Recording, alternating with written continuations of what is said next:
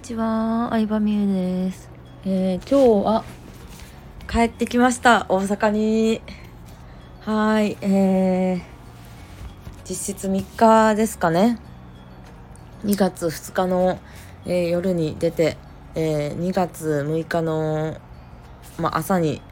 シンガポールのチャンディ空港を出発して、えー、夕方ぐらいに大阪に帰ってきました。はい、今、ウーバーイーツをちょっと待ってるので、その間に収録しようかなと思っております。今回は、まあ、アジアツアーということで、えー、まあそういうイベントに参加するので、シンガポールに行ったんですけど、まあ自由な時間とかも多くて、いろいろ観光したりしてたんですけど、私が、うん、なんか一番こう、海外に行って楽しいなって思う瞬間何かなって思ったら、やっぱりこう景色普段と全然違う景色とか人がいるところをぼーっと見るのがすごい好きで、うん、美しい風景とかもそうなんやけど海とかうん綺麗な街並みとかまあ公園とかなんか空気が違う感じするやん海外って。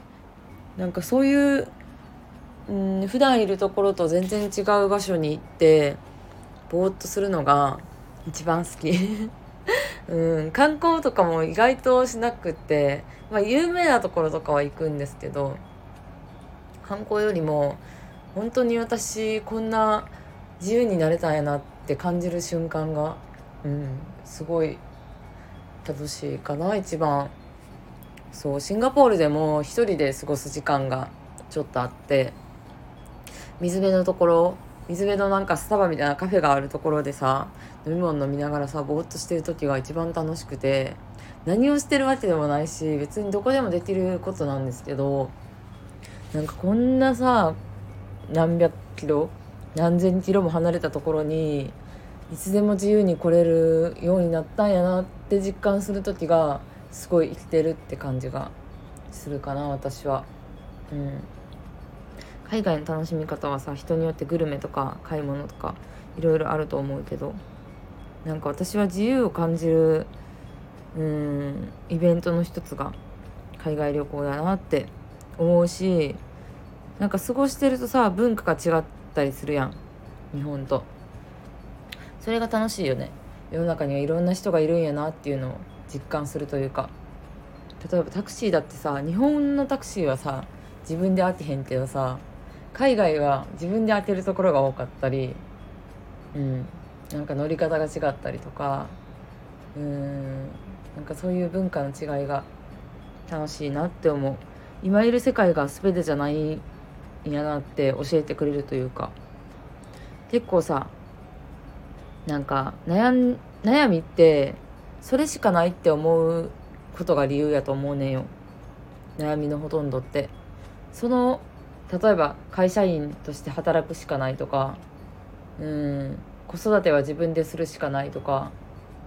なんか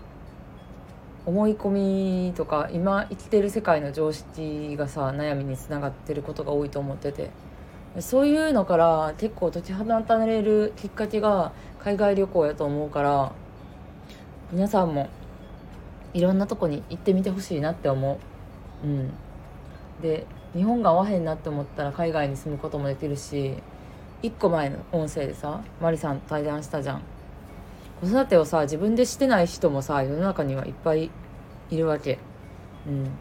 雇われなくて仕事してる人ももちろんいっぱいいるしかそういう常識を破壊することから自分の可能性って広がっていくと思うから私にとってはそれがなんか海外旅行でもあったからこれからもいろんなとこ行きたいなって思う。うん。まあといっても私同じとこに結構何回も行くからな。シンガポール3回目なんですよね。初めて行った。あそうそうそう。初めて行ったシンガポールは家族旅行なんですよ。うん。全然うちさお金持ちとかじゃなかったのにさあの親が頑張って貯金してシンガポールに連れてってくれて海外旅行友達がさハワイとかグアムとか行ってたりするじゃん。でさなんかさ私もずっと子供の時から海外に憧れあったからさいつか行きたいなってずっと言い続けてたらさなんかお母さんもさ行かせてくれたわけ。でまあそれはさうちの両親は海外なんてもうハワイぐらい新婚旅行のハワイぐらいしか行ったことなかったからもう海外は怖いところやっていうあの固定観念があったから JTB のもうガチガチのツアーでその時は行ったんですけどうん。でだから結構慌ただしかったと覚えてるね。何時から何時にここに集合してあのサファリナイトサファリ行って、えー、ここの何？お土産屋さんに行ってとかもうなんかすっごいスケジュールが決まってて忙しかったけどそれでも初めて行った海初めて初めてではないか。初めて行ったのは修学旅行の上海かな。2回目の海外かな。うん。でもすっごい楽しかったの覚えてるな。まだあのマリーナ・ベイサンズもできてなくって当時は。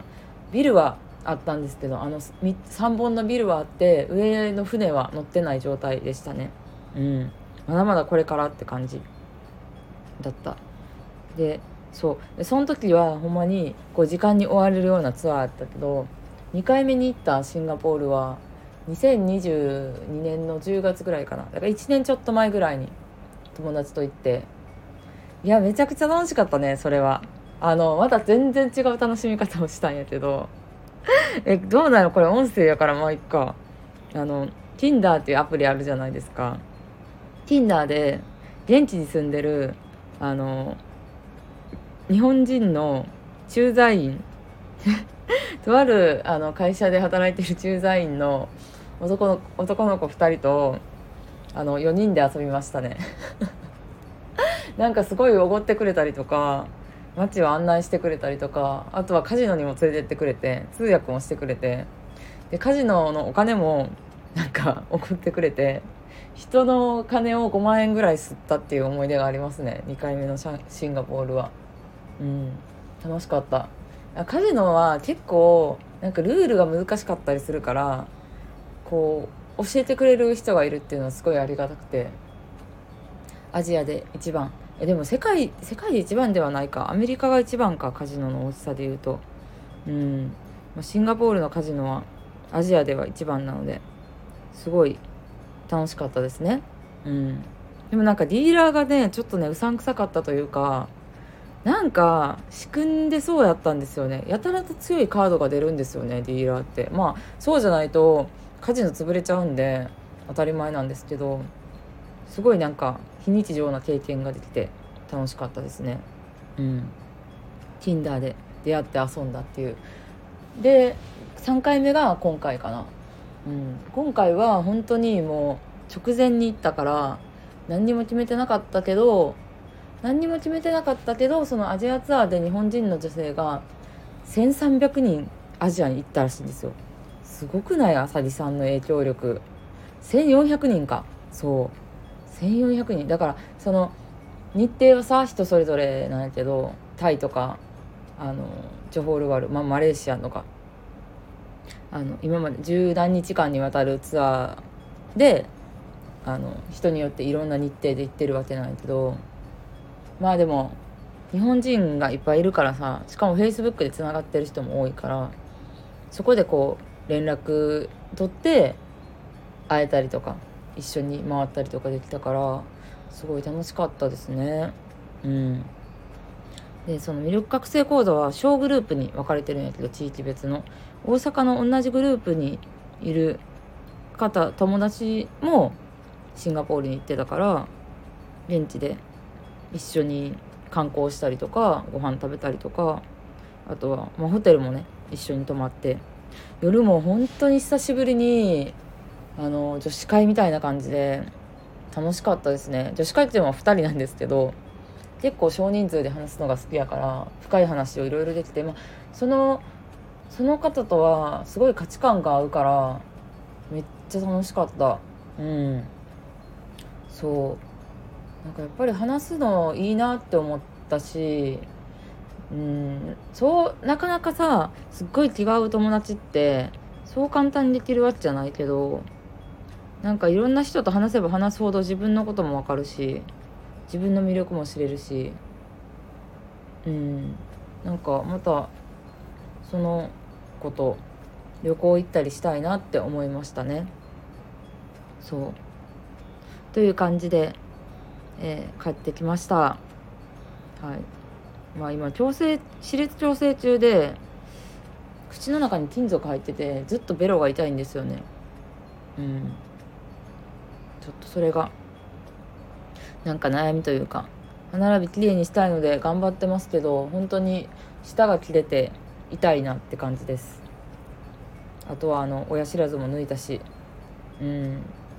まあ綺麗になるっていうのは大変ですね。次の私の旅行は韓国なので、まあ、韓国行ってさらにちょっと可愛くなろうと思います。あとはその美容施術で可愛くなるのももちろんなんですけどやっぱり日常の基本的な生活をちゃんとしないとダメだなって思ったのであの、うん、食べるものとかもっとちゃんと管理していきたいなと思いました。姿勢だったりとか、うん、座り方とか立ち方歩き方あとは何だろうな本当に私昔から顔がむくみやすいからちゃんと顔のマッサージリンパマッサージ行ったりとか自分でやったりとかうん、やらないとなってちょっとなんか写真を見て思いましたね。うん、ノーマルたどりで見るとさもうさ顔がむくみすぎて、まあ、おやすず抜いたからまた顔半分腫れてるっていうのもあるんですけど